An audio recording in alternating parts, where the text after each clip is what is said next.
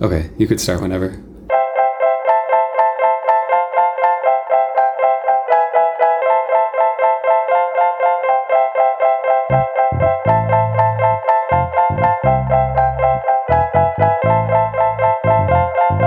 Welcome back to another week of talking about all the ways that religion messed us up. And today we're going to be talking about a really special one. Which one are we going to be Perhaps talking about? the most special one. Yes. And the one that people have messaged us about the most and have posted about on Facebook the most and have emailed us. Today we're going to be talking about sex. Sex.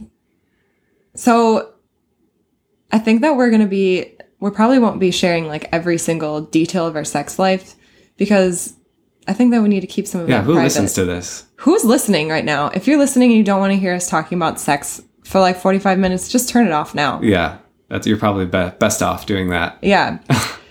but I think, in all seriousness, all of us uh, were affected.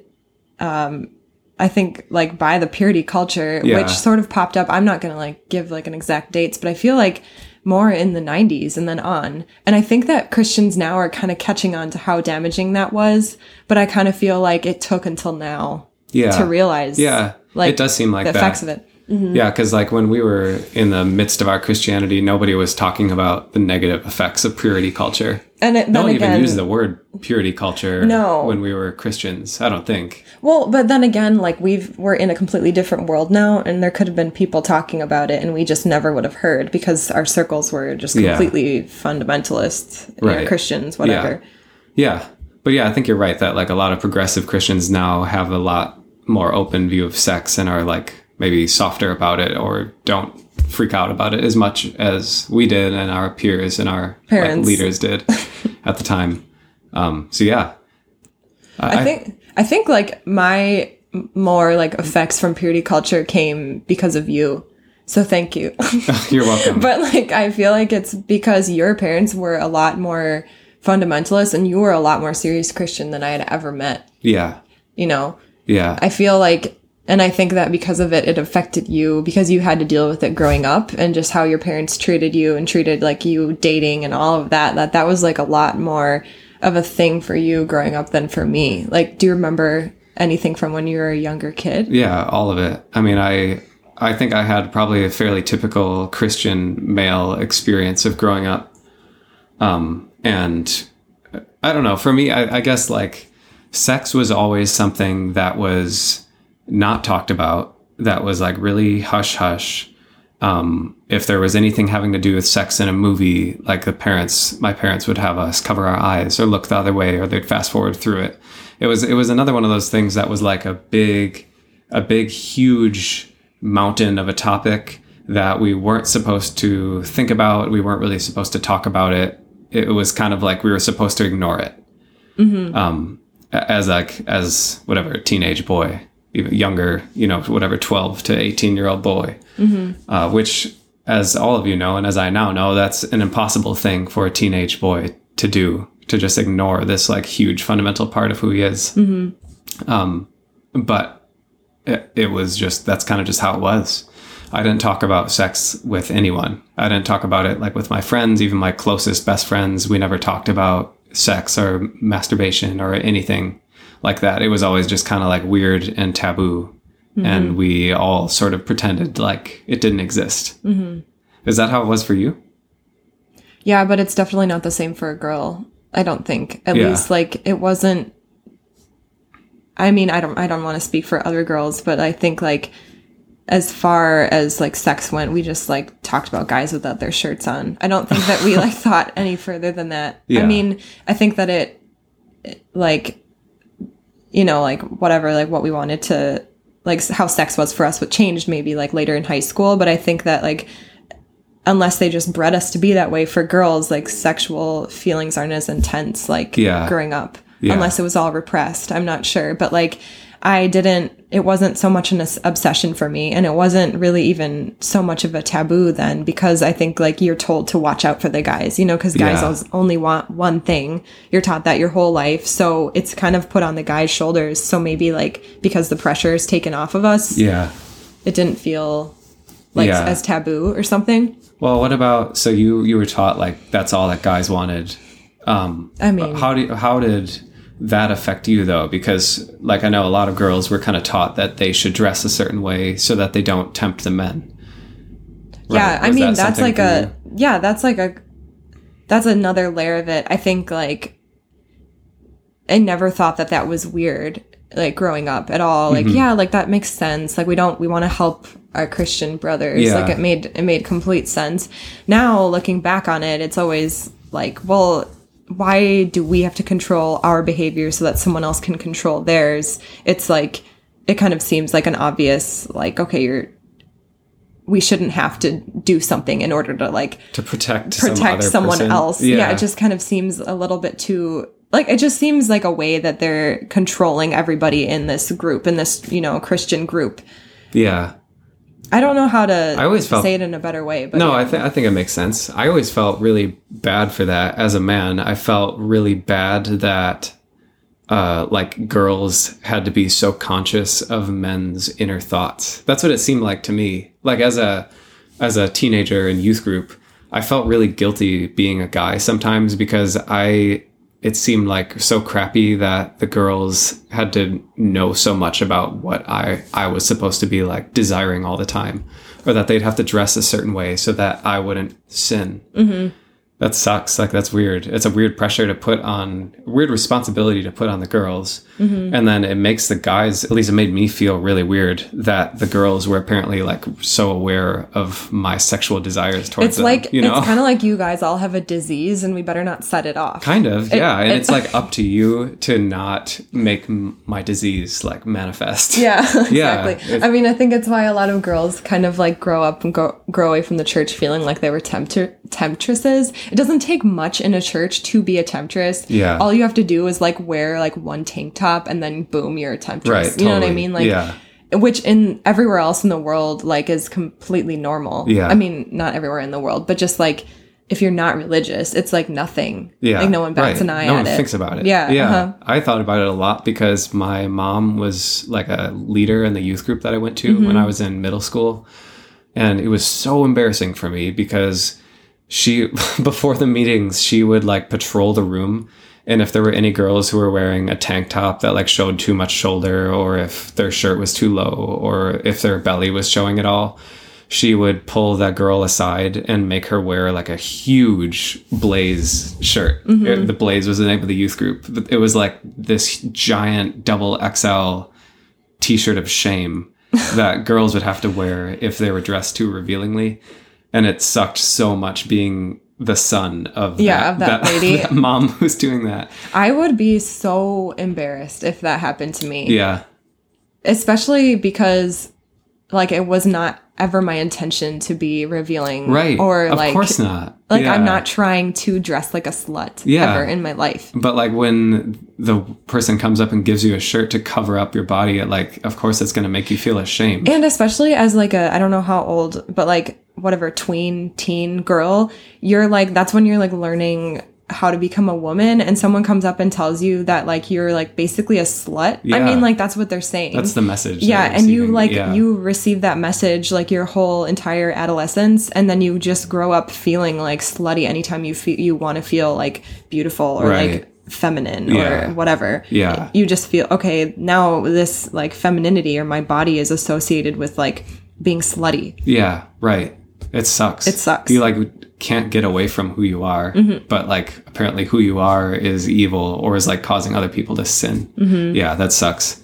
I, I felt that a lot, like just in attraction to women or attraction to girls when Mm-hmm. I was young, because for me it was impossible for me to separate like okay, what's a, a holy, righteous, like healthy attraction for a girl, and what's me just lusting after a girl.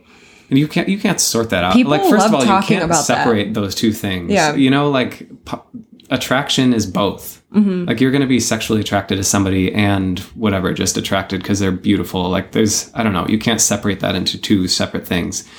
And then especially as like a 14 year old, I don't have the mental. I don't like know myself well enough to sort through that. Anyways, so anyways, what ends up happening or what ended up happening to me was that any feelings of attraction I had towards girls, that was like sin to me. You know, when I would feel that like draw, that pull of attraction towards someone, I felt I felt ashamed of that. I felt like I was sinning. I felt like that was my evil nature coming out. Um, and that's kind of like how I grew up the whole time, almost the whole time before I met you. I feel like attraction I had towards the opposite sex. It was really hard for me to feel that and to sort out whether it was sinful or or holy.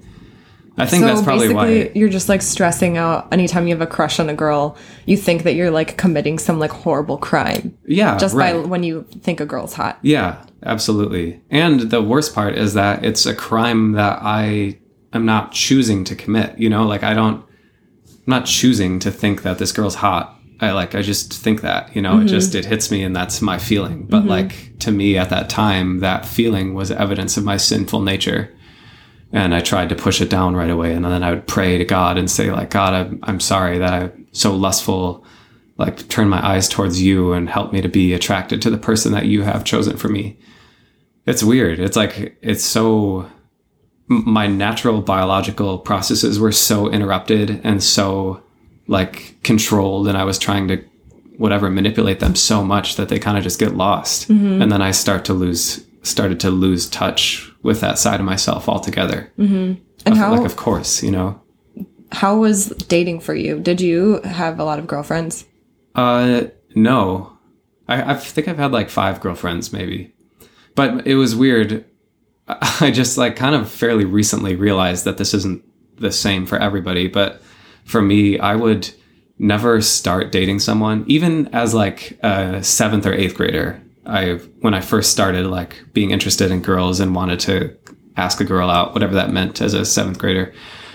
I always had this idea in my mind that I should never even consider dating someone or like getting involved with someone or becoming someone's boyfriend uh, unless I felt like I could marry them. Mm-hmm. Or unless I felt like there was a good chance that I was going to marry them. Uh-huh. Because to me, and this is probably something I picked up from either my family or like reading I Kissed Dating Goodbye or whatever. But mm-hmm. to me, uh, the only purpose of dating was to get to know your spouse. Mm-hmm. Like dating around was a horrible sin in my mind. Yeah. Like a person who dated a lot of different people, they were like kind of loose and slutty and they probably just wanted to sin and like Just make out really with as many people selfish. as possible. It's like a really Yeah selfish thing to do. Yeah. selfish and like yeah evil in a way so i never was like that i never relationships were always super super serious for me mm-hmm. even in eighth grade when i started dating a girl it was like in my mind that was going to be a long-term relationship and i was like very committed to it and it was just looking back on it now it seems so silly like Yeah, like, why are you so like, what- serious? how can i even have the capacity to think yeah. How this are you? big, how know? are you Like- even so serious then? but that's it felt really really serious Mm-hmm. you know it was never just a fun light fling to get to know somebody or to like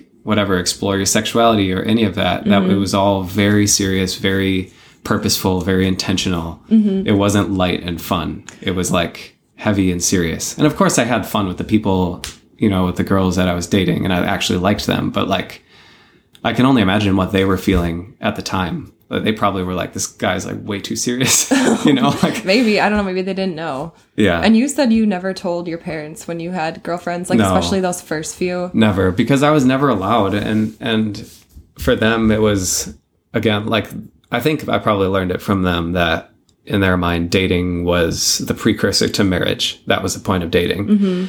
Um and so yeah, I would never tell them if I liked a girl or if I was if I had like asked a girl out at school, it was mm-hmm. always a secret. It was always something that I needed to keep under the rug because I knew that they definitely didn't approve of me like dating anyone mm-hmm. um, or even I don't know. It seems silly, but I I really had the feeling that it was not okay for me to like a girl. Like that wasn't, you know, like mm-hmm. I needed to be so careful and needed to make sure I was so pure because it was really really dangerous to start getting involved with a girl. That's that's kind of what it felt like as a teenager for me. Um, and but in my mind, I kind of had this. The end goal was marriage, uh, and I think for a lot of Christians and maybe you too, like marriage was kind of the release. Like in my mind, marriage was when all of the rules came off and you could finally like fully explore your sexuality and you could fully uh, explore your passion for another person. Mm-hmm. But it was only within the confines and within the safety of a godly marriage that that was permissible. Um, It's funny, like thinking about it now, because sometimes I think, like, kind of when you pull back the curtain, it's like, what makes this marriage ceremony so special that all of a sudden no rules apply? You know, like, Yeah, like kind of like, why is this so? I mean, I know that people, I know the com the the answers a Christian would give, but Mm-hmm. like when you really look at it, why? do we need to have this special ceremony like in order for us to be able to have sex like i think about just everything else in the world like if god created everything and he thinks it's perfect then why do we need to have marriage? Because all the animals just go out and have sex all the time. Or mm-hmm. like they're mating all the time. They're having their partners or some species don't have long-term partners. Yeah. they have a new one each season. You know like that's perfect like and that's according to plan. And like we like put these rules on us which we don't realize like some other like man like 2000 years ago like set up for Just us. made up. yeah. Yeah. to be married in order to have sex like it's just it when you look at the rest of nature it doesn't seem natural Right. Yeah, that's actually a really interesting point. and i know that if like a christian believed that god created everything then like there's something so beautiful in nature and like so natural and obviously and it's in the word like and how they have their relationships and how they like create more of themselves and so like it seems like a strange thing to like have us have so many rules and to make it Yeah. so unnatural Yeah, you know right. for us like waiting so long to have sex or like thinking sex is so taboo or like some natural part of our body. I mean, it took so long for us to even be able to say that, like, yeah, like that sexual attraction is completely normal. Like, I feel it so strongly Yeah. now. In the beginning, it took a long time. Like, I would be like, yeah, it's normal. Right. It's normal for us to feel I would say sexually attracted Yeah. to people. And it's like, that's a normal part of growing up and going through puberty and like realizing that you have like that you're a sexual being or whatever, blah Yeah. blah. And like now, I, I- I feel like it's so obvious that that's just completely normal Mm-hmm. that that we feel that way. But like that sucks to like grow up feeling like it's not because it takes so long to get that back. Yeah. It's I mean, we're still, we're definitely still learning to get that back in some ways. Mm-hmm. Yeah. You know? So let's go back to when we first Yeah. started dating. Yeah. So we we met in college, and Joe was a freshman, and I I was was, 18. a junior, Yeah. eighteen and twenty. Yeah. So you were eighteen, I was twenty, and And I was living at home still at the time when we met. and I was as well. I just moved back home. Mm-hmm. I was living in Madison for two years before, but then I just moved home. and, Uh, met Joe at school, so we met. Um, what like online? Basically, we like started talking on Facebook, and we met up, and we decided that we wanted to to date, and we like one of the first things that we talked about actually was setting up boundaries. And Yeah. I think that's like a popular phrase for like the I mean the whole purity culture and like Christians of that time set up boundaries in your relationship. And And that was really cool. that was something I took a lot of pride in. Yeah. And and the reason why it was so so like present for me, is something I was thinking about was I had before we met, like probably six months before we met, I had gotten out of a relationship I had been in for like two plus years. Um and this I don't know, I felt like with you, I really liked you right off the bat and I really wanted to like do it right all Mm-hmm. the way, you know?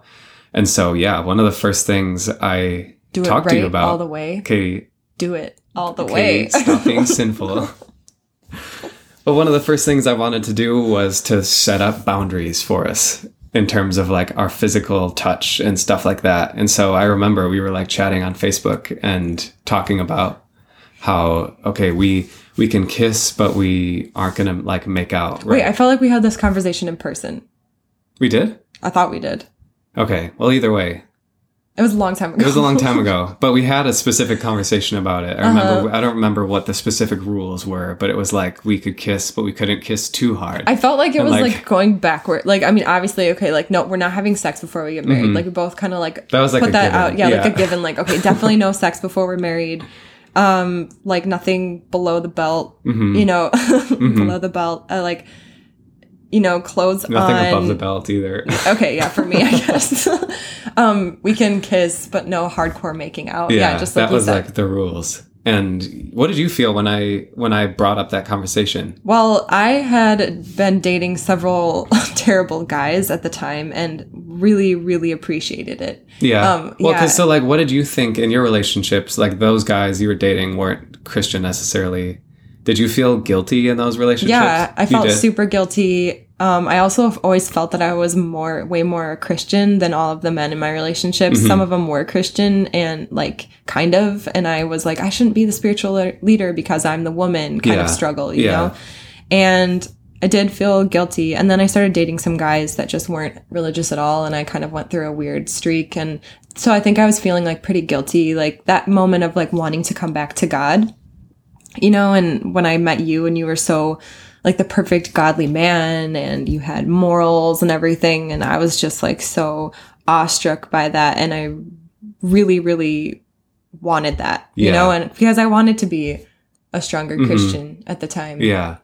Yeah, so we we our relationship was founded on that. Like we started off from the very beginning on being pure together. Mm-hmm.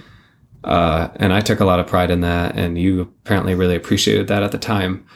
But that like we had, went into it with good intentions, I think, and like all of that was supposed to be good and help us to have a better relationship and to keep us pure and holy. And um, that my my family was like totally on board with all those rules and boundaries too. you told them I didn't tell them, but like, well, maybe I did. Maybe I told them that I set boundaries with you. They would have been like thrilled to hear that, you know, because they had additional rules for us. Like we weren't allowed to ever be alone uh, at yeah. my family's house.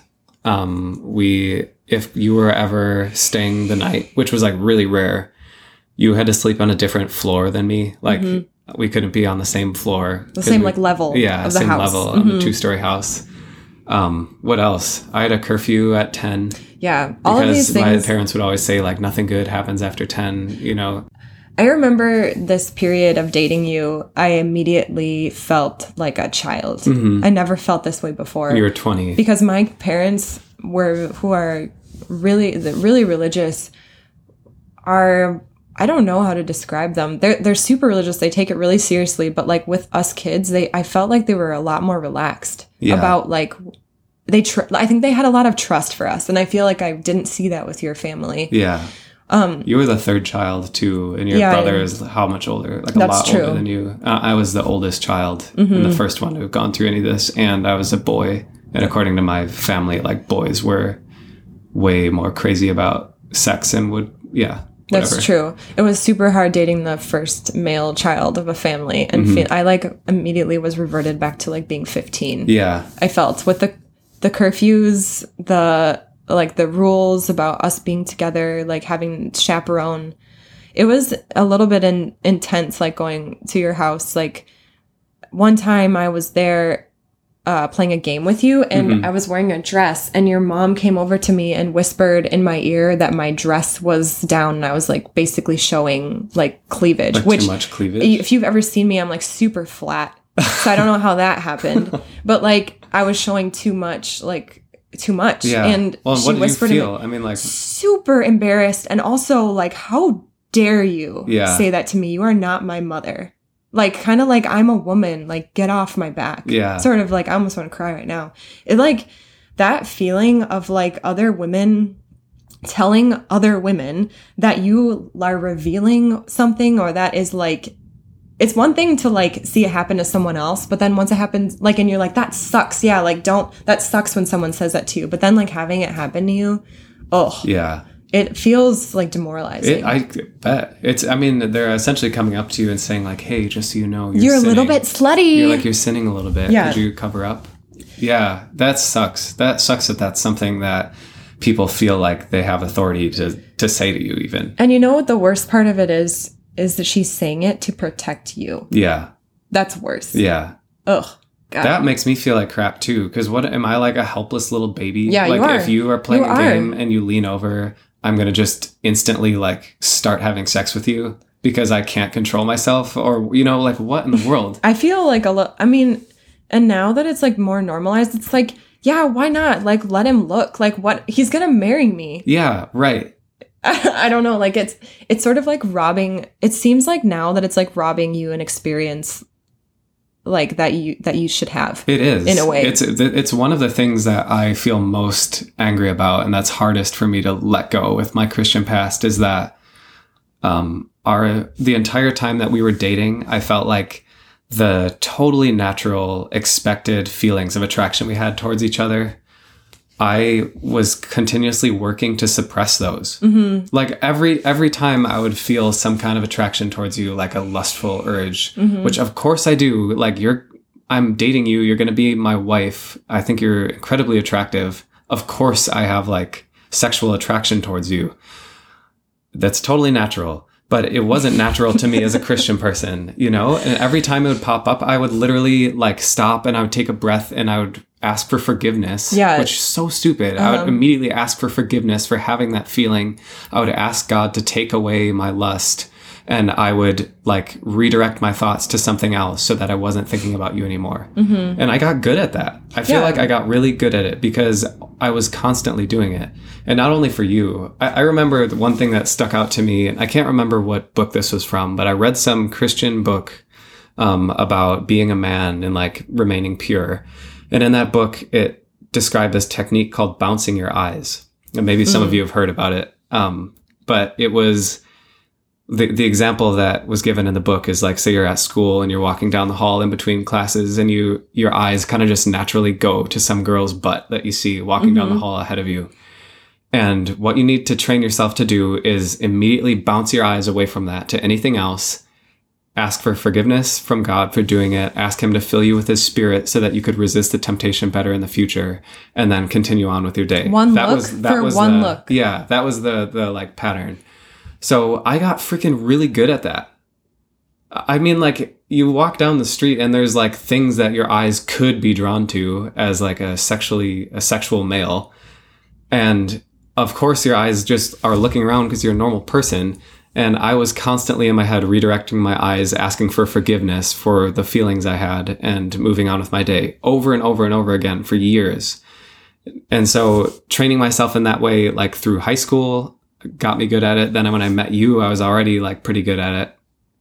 And so our whole relationship, when I'm supposed to be experiencing these beautiful feelings of attraction towards each other at the beginning of a relationship, and we're like young and healthy and in love, I'm continuously squashing that over and over again because I want to remain holy and pure.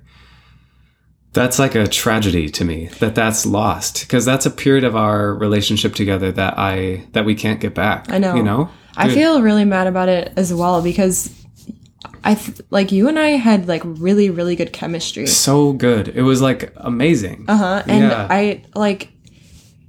I think like we did sometimes take it like further past our boundaries. Like we did make out like kind of hardcore. And I felt like we had like kind of that the taste of that, Mm-hmm. you know, and it. But it was always clouded by so much guilt. so much like shame around all of it. and it ruined it. You know, it's like, I mean, it, that ruins like anything. Yeah. When you're eating something like really, really like delicious, and then someone comes up and is like, you know, that's super bad for you, There's a lot of carbs in that. and you're like, "Ugh, God, can you just shut up for a second? Like, let me enjoy this.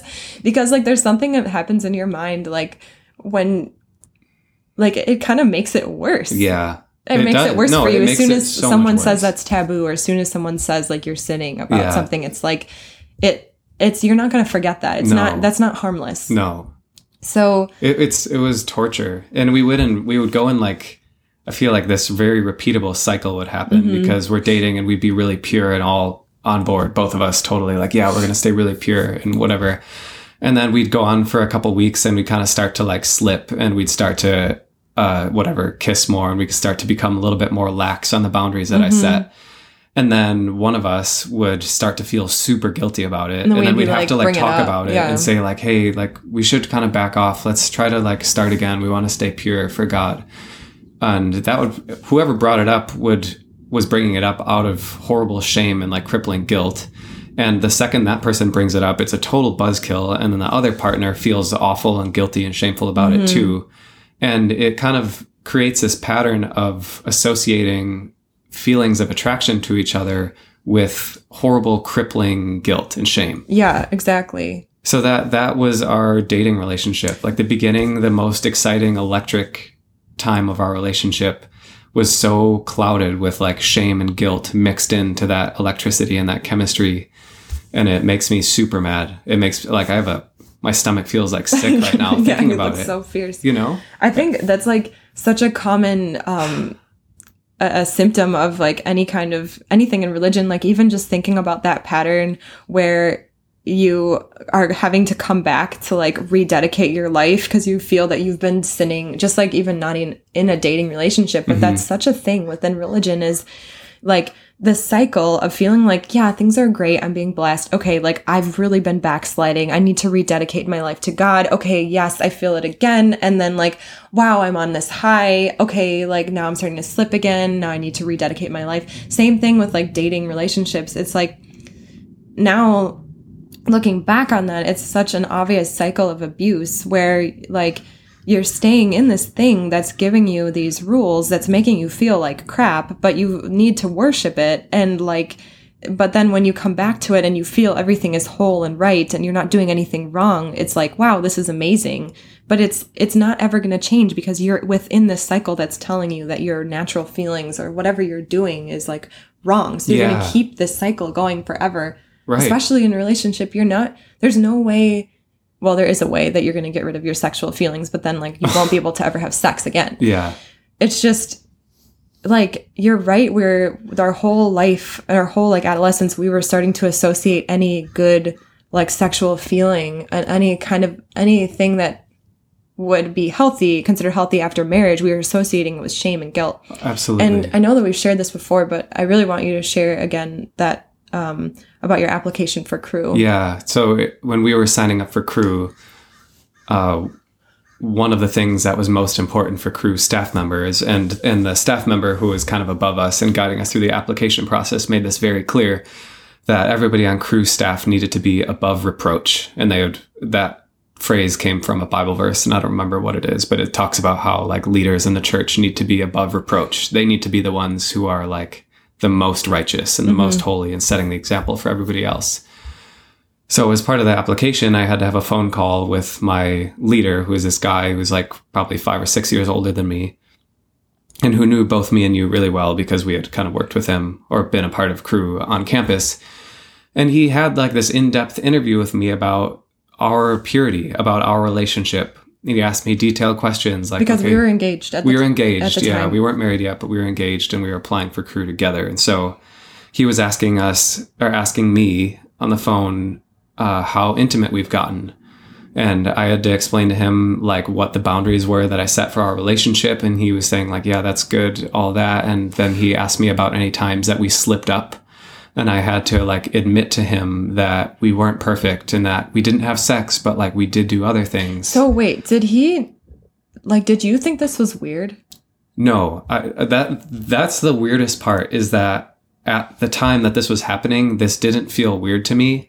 I felt horribly, horribly guilty and small and like, like ashamed that I needed to admit this to this authority. Do you think this guy's ever slipped up? Of course. Why is he, has. like, Well, I don't know. I, I don't know. You know, it's all a huge mess. But Okay, he go- continue. he made me describe how how how we slipped up, and he would say stuff like, "Did you touch her over the clothes, or was it under the clothes?" And then he'd stop and he'd make a note, and then he'd ask further questions about like how it was. I just want to say I don't think that he's getting any kind of like sick sexual satisfaction out of this. I don't, think, so it was either. like that. I feel like he was programmed to need to ask these questions. but like, Some- what the hell? Yeah, That's it's that is such like a beautiful intimate part of our relationship. And he should could have no part of it. He should have nothing to do with that. And I looking back on it now, I wish I would have had the balls and like the inner strength to be like I'm not sharing that part of a relationship with you. I know that it's important to you, but like this is between my fiance and I, and I don't feel like it's right to share this. But like I would never have done that because at that Mm-hmm. well, time you know what? It's it great because now right we can me. share all of it with the whole world. right yeah right yeah that's actually a good point but yeah it it didn't feel weird to me yeah I, it felt like something that i needed to fess up to Mm-hmm. and in a way it maybe felt even good to like get it off my chest Yeah. and get it out into the open to like air my air my sins out It's funny because like after we shared that, someone wrote to us and said that that also happened to them. Yeah, that, several people have. that like you know they were asked not to come on a Cru project because of their sexual purity Mm-hmm. Yeah. or, or whatever or lack thereof and and it's like i it's so funny because in the as a christian at the time i thought that it was so great to be able to i don't know monitor your sexual purity and make sure that you were sexually pure and i thought that it was really moral and it was really healthy for Like you admirable. uh, admirable The couples we looked up to the most were like the most strict Mhm, with like sexual no purity. kissing, no kissing no kissing. at all. yeah yeah. and all of that and and looking at it i don't know why i think like there's of course like a virtue in like not cheating on your spouse i guess Mhm. but like just like not like touching or having sex it like seems so so unnatural to me now and like really like damaging to like any kind of sexual view that you should have like as a person think of how much it warps your view of sex. It's it's like it's actually just like how we felt that in Christianity nobody really talked about doubt or nobody talked about like the questions they had for God or mm-hmm. like the hard things mm-hmm. about Christianity. As a Christian, I've always felt like you shouldn't really talk about sex. It shouldn't really be on your mind. It should be something that you kind of keep in the dark because it's not honoring to God. Mm-hmm. Unless you're married and then it is honoring to God. But like as a hardcore Christian, we weren't married yet. And so, you know, before we were married, I my goal was to keep it out of my mind as much as mm-hmm. possible. Mm-hmm.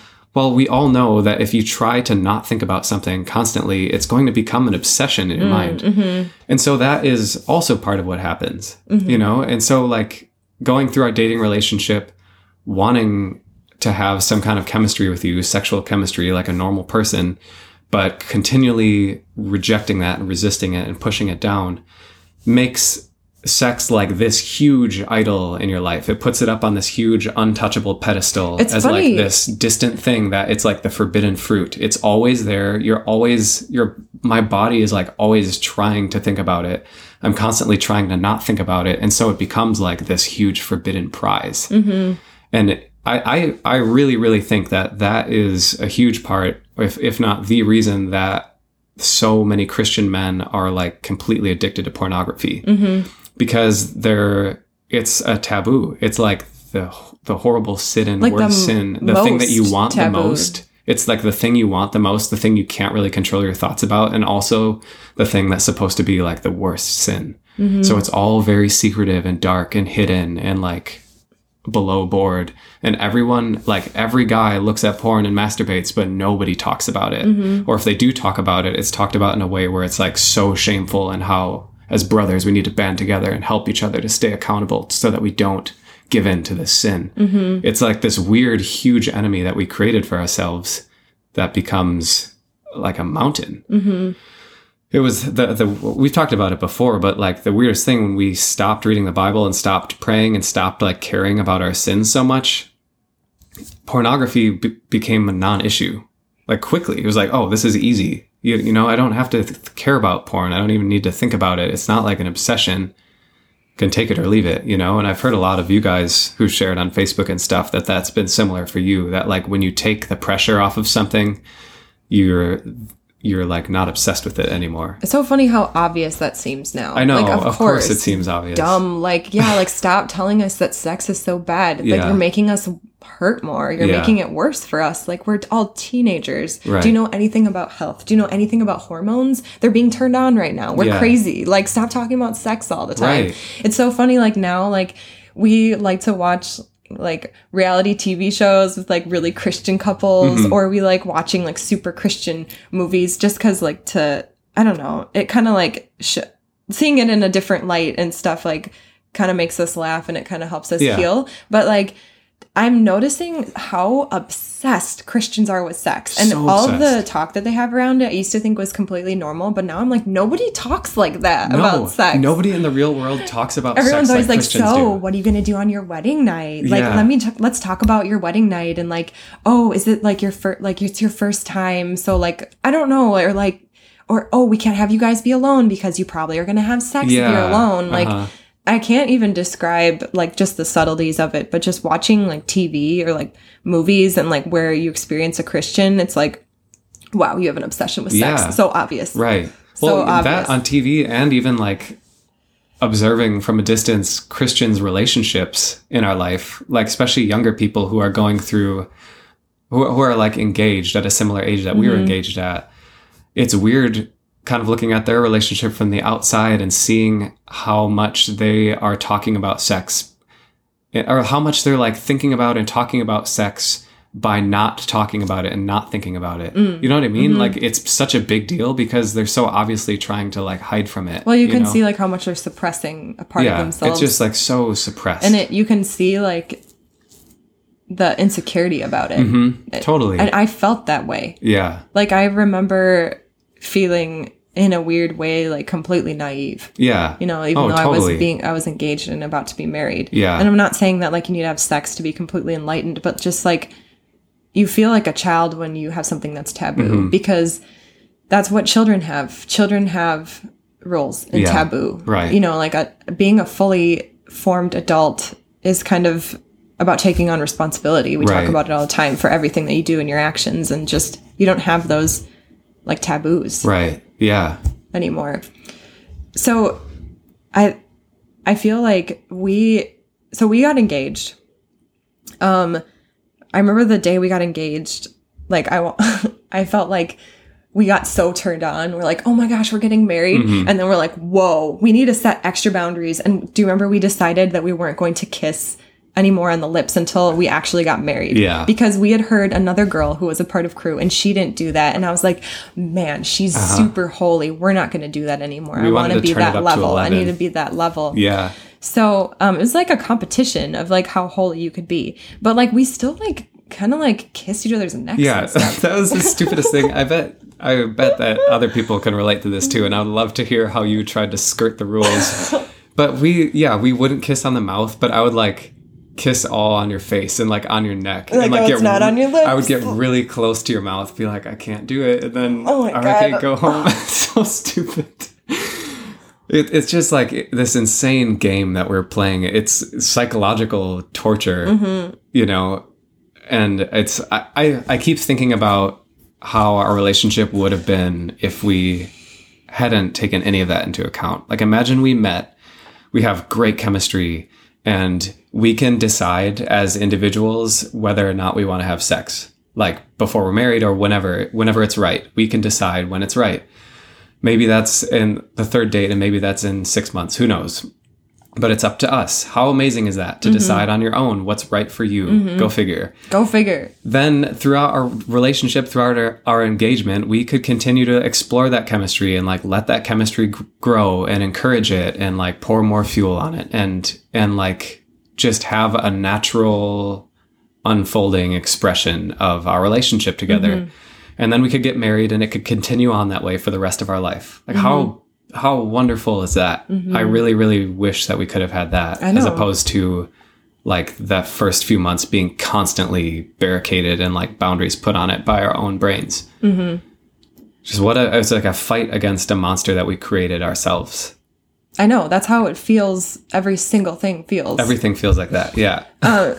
looking back on all of it now, it's kind of weird how this obsession grew for sex. And then I think that someone needs to tell their Christian parents this, but like, hey, like, if you tell me that something is bad my entire life, and then once like someone presses like some some button or like once that priest signs my marriage license that all of a sudden it's supposed to be the best thing in the world Yeah. for me that's like not gonna work out No, yeah.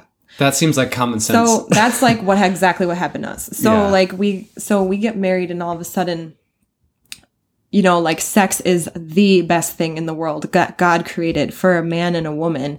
And it's like the most magical thing. And it's like a rep- it represents like a union of Christ and the church. You Gross. also. And like but any I don't know, just if you don't even need to be like a freaking psychologist or a therapist to realize that if you tell someone that it's the worst possible thing for them to think about, but then all of a sudden they pass like cross a line and it's supposed to be the most magical thing in their life, that there's going to be some kind of disconnect. yeah. So for a long time in our marriage, we like kind of lost all sexual chemistry. Yeah. And we had no idea why because we're like, it's supposed to be the best thing in the world and God created it for us. And like, we're married now, we're allowed to do it. And like, it was just like that thing of turning 21 and you are allowed to drink and you're like, eh, I don't care anymore. right. Because it's like, just like you were saying, when something is taboo and you people talk about it, it becomes an obsession. That's what you want so Yeah. much. And so, also, another thing that I think more people should talk about is that, like, you're not going to be good at sex the first time you have it. Yeah. Go figure. Duh. like, and I think, I feel that, like, I felt that I was, like, cheated in a way, not because of that, but because, like, I, the whole time that I was Christian, that everybody worshipped sex so much, but I'll, in a weird way, you know, like once you're married, it's going to be the best, like I keep Mhm. saying. But like nobody like said like anything else, you're going to need to learn how to do it No. because that's like how everything else works in the world that you are a beginner and Yeah. you learn how to do it and you get better and better and better at it. I think like I feel like in a way like kind of robbed of my youth when I think about that. You know, like just like being inexperienced or whatever. Um so throughout our marriage like we as Christians, we like like I said we kind of lost like some kind of sexual chemistry and then our deconversion happened and we dealt with a lot of things like just being becoming like new people and Mhm. becoming our actual personality and because of our deconversion we started like reintroducing like the topic of of sex and i think that's when we started to realize how brainwashed we Totally. were with sex and like why possibly it could be that we didn't ever want to have sex Right. anymore Yeah. you know Yeah. and like I remember thinking, wow, we've like made it such a weird topic for us. Like we can't even we can talk about it, but it's always like a trigger Yeah. In a way because it's supposed to be like this thing in your marriage that's like held on a pedestal in Right. a way. And we and I think the best thing for us was normalizing it Totally. just by being around regular people, regular relationships and like kind of trying to not make it a big deal Yeah. anymore. That I think that was by far the most helpful change that we made, or not even a change that we made, but something we realized as part of the deconversion was that yeah, we had had sex on this pedestal as like this huge momentous thing that held um, incredible importance and incredible weight in our whole lives and our whole relationship. We had kind of thought of sex in that way. And I think it caused us to really disconnect from it. And like you said, it made it like a triggering topic between us. And the best way that we found to recover from that was just normalizing it by like the way we talk about it with each other, mm-hmm. normalizing it by watching, like allowing ourselves to watch TV show that have sex scenes. Mm-hmm. And like, Yeah, because for a while we would like skip it. It would make us feel really uncomfortable. we felt super uncomfortable Yeah. watching it as like 25 year olds. yeah, Like we couldn't even watch sex scenes in movies. Right. It made us feel dirty. yeah, totally. And I, I mean, I'm sure that you guys can relate to It that was too, so but I, pre-programmed, I think. I realized that like even as a 24 year old, I still had tons of shame around the topic of sex. Period. And so for if a sex scene happens in a movie, I have so many conflicting feelings about it Mm-hmm. that like something's there. And I think it's the same. Actually, it's the same pattern as any any of these other topics we've dealt with in deconversion. It was just a matter of becoming aware of when I'm getting triggered by stuff. And so like we became aware that sex was a huge trigger for us and and at the beginning we didn't know why or like what that trigger meant or where that was coming from or what our feelings were really around it, but we just knew that when sex came up it was like there was something significant there. Um yeah, and so like just normalizing it has been so good for us. It's Mm-hmm. been great. Like we we've started watching that 70s show recently, and we had never watched it because that was like not a good show for Christians to watch. Apparently, I don't know. were We both, for some reason, thought that, but we Yeah. talked about it. and Nobody had ever told us that. Yeah. But it had weed in it and sex, so we like probably like That's probably why. didn't watch it because we just like set that rule up for ourselves. Yeah, but even so, even now watching that 70s show and watching those high school kids like hang out and kind of talk casually about sex was super healing for us. It was like, whoa, did other people in high school could they talk about it this openly? Yeah, it's weird. I feel like that show or like any kind of show, it seems like completely harmless to like any normal person who had like a normal childhood, but to us it seems like we're watching like what a childhood or like an adolescence we could have had. Yeah, I feel exactly. nostalgic for it. Yeah. Like in a way that like I missed out on the part, but it also is like bringing me some kind of like healing. Yeah, Or totally. satisfaction. I'm like, yeah, just like you said. Sometimes I'm like, wow, did other people grow up thinking that they were actually good? Right. Or did other people grow up actually feeling like that they loved their bodies? Totally. Yeah, it's such I'm a surprise. Wow, what yeah. the heck? Like, dang it, that sucks. Right, it that sucks. sucks We that had to deal with it. Yeah, sucks that we have to learn that stuff now. Mm-hmm. Just seems I would. like I know we're laughing about it so much, but we like actually do feel pretty like sometimes angry about it. But it just feels better to laugh. You kind of have to at a Mm-hmm. certain point because you can stay angry about this stuff forever, and it's just gonna like kill you and bring you down. Mm-hmm. And at some point, you just can't really take it. So Mm, I always we're think choosing about to laugh about it now. someone like recently said, okay, yeah, everybody has something that happened in their past. So what? What are you going to do about it? Mm-hmm. Yeah. And like, I feel like I always, yeah, I think that's like our inspiration for laughing and moving forward. Mm-hmm. But so, um, I guess like a couple, what other things helped us? I think like going to the doctor, I had never had an orgasm before and I didn't even know what that was. Nobody ever talks about women and sex within Christianity. They focus all on the men. Like, so no one talks about the woman. They think that she doesn't ever really want sex or ever think about it. She doesn't think that, they don't think that they, she needs any pleasure in it or whatever. So I told my doctor at uh, 30 years old, and she gave me this book recommendation. Do you remember what it was? Tickle My Fancy. a tickle my fancy. It sounds kind of like a cat food or Dude, something. she it totally does. She was like, "Don't worry about the title; it sounds crazy, but just like try reading it." So I remember reading it and being like super embarrassed, even like it wasn't normal yet, and I was like, No, it felt like I illegal to have that book." believe that I'm learning this as a 30 year old yeah, which I now have to like forgive myself, like give myself forgiveness or whatever, like because who, why would nobody talks about sex within like religious communities? Mm-hmm. So like, of course I don't know about that. So like, we read this book together. That was super helpful, I think, for us. It Mm-hmm. yeah. like it led me to get my first vibrator, which was super helpful for us. It like led us to be more normalized about sex. We began talking about it more and like I think one another big thing that helped us was when someone said that you don't have sex doesn't have to have like a definition like it doesn't need you don't need to get to like that end goal yeah. that you should start like enjoying just intimate small intimate moments with your partner. That was huge. That was me, super huge. Mm. Especially, yeah. And I think we heard that on a podcast. That was another thing. We started listening to podcasts about sex, and I, I actually think that more than the content of the podcast or even what was in that book, just like talking about it, period, or like reading a book about it, period, Mm-hmm. was so helpful. Just to like get us talking about it and thinking about it, and kind of taking the taking the taboo-ness off of it a little bit Mm-hmm.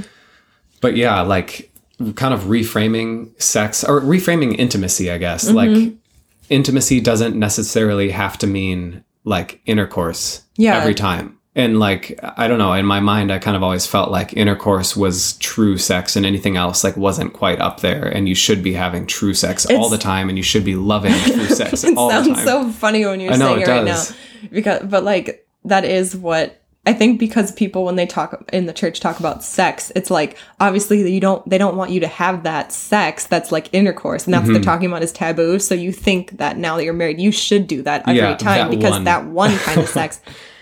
It was i think it was the juliet allen. We listened to juliet allen's podcast because she's a sexologist. She's like super unabashedly like like loves sex. Like she just really says all she uses all the words that we ne- we were so afraid to say and use um but it was really really healing for us.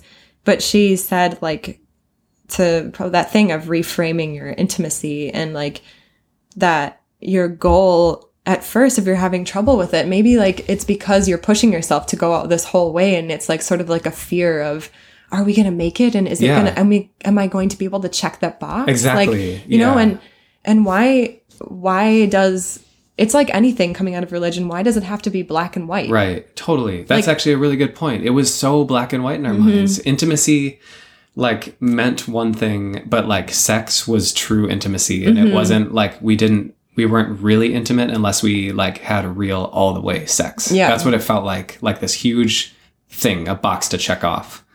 Yeah, because that was the one thing that was completely off limits Mm-hmm. before.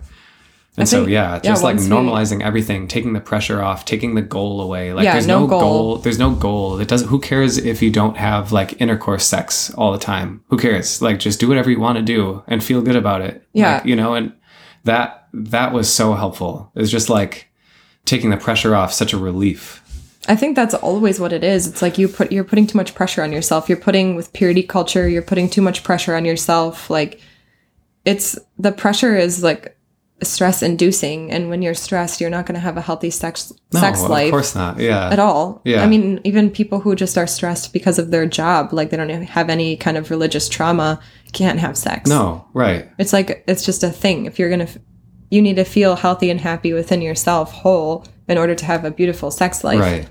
And so regardless of whether what background you come from. Yeah. And so, like, the first step of that was beginning to untangle the years of conditioning that we had built up within ourselves around sex. I think in being I think and being really patient about it because when I see people talk about it, That's about something it, too. Yeah. um sometimes I I kind of feel this way still is like time you know is the best healer Yeah. of all of our wounds and the longer we're out of this the more normal everything seems and the better I feel hmm and I don't know, the more clearly I can kind of see what was hurting me in the past and Yeah, why. And yeah. even if I can't necessarily articulate it well, like I'm feeling more and more whole and carefree Yeah. about, you know, because as a Christian, I think that you care about such tiny details. Yeah. You're kind of things. working overtime in your brain You're and, right. and you don't really realize it. And I think sex, I mean, even hearing you talk about how you were bouncing your eyes, Yeah. what a load off. I know. Oh my God. It's like You know? such a relief. It's such a relief to like feel attraction towards the feminine Mm-hmm. and like enjoy that feeling, you know? I want. I remember one time recently you told me that like you feel like an attraction for like, at, like fe- like women, just fem- like femininity Like in general. feminine energy. and yeah. we talked about that, and I was like, yeah, like I like and I feel when I see someone like like really masculine, like whatever, I feel that attraction too, and kind of talking about that and like not being like, oh, like you need to bounce your Stop eyes, cheating on But, me. like, yeah. like kind of living your life turned on Yeah. all day like amazing. turned on whatever maybe not necessarily sexually but just turned on to life Like we're freaking alive. like being vibrant yeah. and like seeing the beauty in other people like feeling that pull and like push and pull and Yeah. being sensitive to your feelings and to what's happening around you. And yeah, I, th- I think you said something like a minute ago that I wanted to highlight that the the goal for me in this whole deconversion process, and I guess in my life in general, is to just become a full, whole, embodied person. Like I mm-hmm. want to be sound and whole in every area. And I think that if I can do that, like a healthy sex life is a natural byproduct of that. Mm-hmm. As opposed to when I was a Christian, like seeing sex as a topic and seeing holiness as a topic and whatever, and like focusing so intensely on these really nuanced topics as if they were like a checkbox to check off, as opposed to, you know, hoping that I was just a fully healthy person in every way mm-hmm. and and knowing that everything else will just come from that. Mm-hmm. So yeah, it's it's like pulling the pressure off of everything, kind of just focusing on ourselves, focusing on being healthy and happy and whole within ourselves. And by doing that, like every other side aspect of your life also improves at the same time. Mm-hmm. It's like natural and beautiful and it feels effortless in a certain way. And it's just such a relief compared to old school way of trying to constrict everything, you know, mm-hmm. force everything. I, yeah i know it's i think like i think that we got lucky in in a way and that we like healed from it kind of like not necessarily on our own but like we were able to like talk about it. But like i feel like some people i think like had it way worse than us. Like i feel Oh, like it's sure. not just purity culture doesn't affect you and just like makes you feel bad about sex. But some people like can't have sex. Like some people like their marriages you know were torn like, apart, fall because, of, it. like I mean, people like get like have biological conditions Mm-hmm. w- inside their body where they physically can't have sex because of the mental anguish that they went through in like purity culture. That's insane, and we feel. I, Mm-hmm. I feel, like, people so need bad. to talk about it more. I think that more people are. I mean, I think there's like a lot more books written about Mm-hmm. it now. Um I feel like it's a conversation that I kind of want to have with your parents. Yeah, Or, you know, more I feel don't like know. more I no, don't know I I know. to my parents. Okay, I'm sorry. Joe just like fell So- over. I think I always feel like people need to know. Like it it's it doesn't have to affect your faith. Like you don't need to stop being Christian because of it. Like so it doesn't need to be a triggering topic of you either stop your purity culture or like you know and stop having your faith or you're just like stuck Idiot. that way. Yeah, right. But like I kind of feel like people should know, you know, and improve on how they raise their children. Yeah, right. You know, because it's just like I don't think that some parents realize like how damaging it Uh, yeah. was for their kids. That's and the only way they're going to find out is if the kid if some kids tell them. So I'll I'll go tell your parents if you want. I lo- I'd love it. Okay, I'd love fine. to talk I'll go it. talk to your parents about it. um I feel so encouraged in the group. I've seen a bunch of people mention how they're teaching their young kids about their bodies and about feelings. And I'm like, Oh, I feel so, so touched. sweet. Like mhm. those lucky kids, Mhm. you know, and I feel I feel for my inner child self who Mhm. like didn't have that. But I I'm so encouraged by seeing you guys post in the group about how you're raising your kids and how you're teaching them about sex and how you're teaching them about their bodies and to love their bodies. And it's Mhm. like so beautiful. Mhm. You know, I, I feel like they're starting off in such a good place compared to where a lot of us started off in terms of what we felt about Mhm. ourselves and our bodies and stuff. That's cool. I'm, I'm really encouraged by that. mhm. encouraged and a tiny bit jealous. Totally. I'm totally jealous. Yeah. I'm super jealous, but like, yeah. Um, I think the important thing is to not lose hope because coming out of a religion, especially like a really fu- fundamentalist Christianity, is super hard. And I don't think that people really realize that how many things you're going through and how many things you're trying to reframe in your brain. And um, there's been a lot of problems that have come up that I am, I and we have felt. How could this possibly have any solution, or are we just messed up Yeah. like for the rest of our life? And uh, time and time again, things have found a way. Like we've found a solution, and and maybe it's like not one that like you can just snap your fingers and it's fixed, but it's like it's like a one step at a time kind of thing. So like if you're having problems with sex, like go see a therapist, go pick up a book, go like maybe like notice when you start to feel like weird about it or Mhm. triggered by it. Like there's Talk just about it with talk each other, about it. yeah. Talk about it with yourself. Write about it. There's there's like a lot of ways and I feel like everything that is happening right now is like kind of like a step by step process. So just like doing something, moving towards it is going to help you in the long run. I feel that's kind of like how it was for us. It's Yeah. just kind of trying to like uncover things as we go. yeah. Uncover everything hope. and everything that touches everything else. So if you're fixing one part of a trait that you got from fundamentalism, it's going to help other areas that you don't think are even related. So Yeah. yeah, it's all about having patience. It's all about like realizing that you've gone through something really serious and that it's going to take some time and like very conscious effort to untangle all the knots that were tied when you were deep in your Christianity and just like being really soft and gracious with each other while you guys figure it out together or separately. Mhm. Yeah. So we're still on a journey. I feel like we're we haven't like made it by any sense and there's still things we want to improve and I think that are we're still like discovering a lot about each other and about our relationship and how we work best together. But I think at this point we're both like a lot more patient and softer and more compassionate for each other and for each other's experiences than we were in the beginning. Um and it's helped so much. Mhm. And I can honestly say that leaving religion has helped our sex life. Oh, Like 100%. So much. Yeah. If that's not clear, it's like, it's helped so much. But uh, obviously it has, you know, like when we Mhm. talk about it, it's like, oh, of course it's like impossible to have a good sex life carrying all of that ridiculous baggage Mhm. in your mind. So yeah, we're dropping the baggage. Hope that you guys can drop some baggage from listening to this. And then, yeah, we'd love to hear what you guys, what your experience has been, what's helped you, what's been hard for you, all that stuff. Um, so yeah, find us on Facebook and Instagram and send a message. We'd love to hear from you.